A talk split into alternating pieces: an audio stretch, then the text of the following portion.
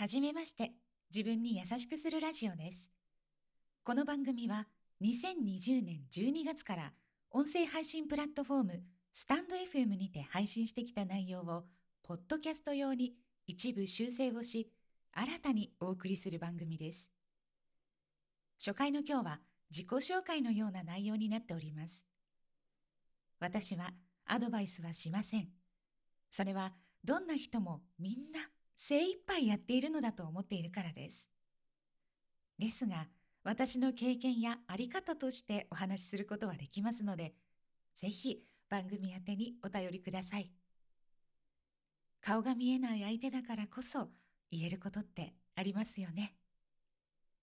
このポッドキャストがあなたに寄り添う温かな場所になれたら、こんなに嬉しいことはありません。今回残念ながら音源を編集することができませんでしたので、そのままお送りします。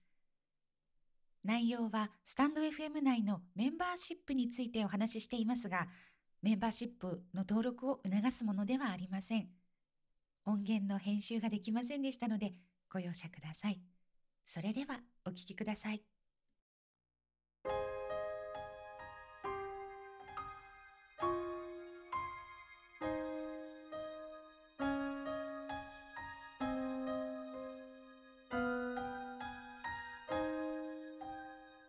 決して安くはない月額料金をお支払いくださり、メンバーシップに登録してくださいまして、どうもありがとうございます。はじめに、スタンド FM で一度もしてこなかった自己紹介をしようと思います。数年前私は PTSD と診断を受けました。生活に支障があるほど症状が出ていたわけではありませんが、生きづらさや自分をひたすらに責め続けたり、フラッシュバックに困っていました。自分の人生を取り戻そうと、描写の役割を認めました。病気であることにすら罪悪感を感じていたのです。治療費は高額でしたが、幸いなことに薬を服用することなく回復していきました。そこでさらにトラウマからの回復を試みようと、トラウマ患者としての人生ではなく、新たな自分の発見と構築のために、自分に優しくするラジオを始めました。その中で、受けてしまった傷をなかったものにするでもなく、生きる糧にするでもなく、ただ静かに癒すという経験をいくつもしてきました。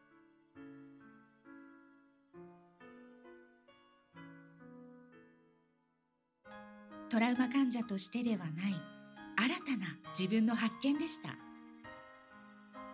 自分を信じられなかった自分から自分とつながり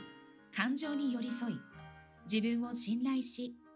成長することができる新しい自分と出会うことができました。このメンバーシップでは回復のプロセスと医師からのアドバイスをシェアし私自身が平和で穏やかでいることで安心してこのメンバーシップをお楽しみいただけるよう配信してまいります誰にも言えないとお悩みの方現状を何とかしたい変わりたい癒されたいとお感じのたった一人のあなたに向けてお話ししますね。それでは次の配信でお会いしましょう。またね。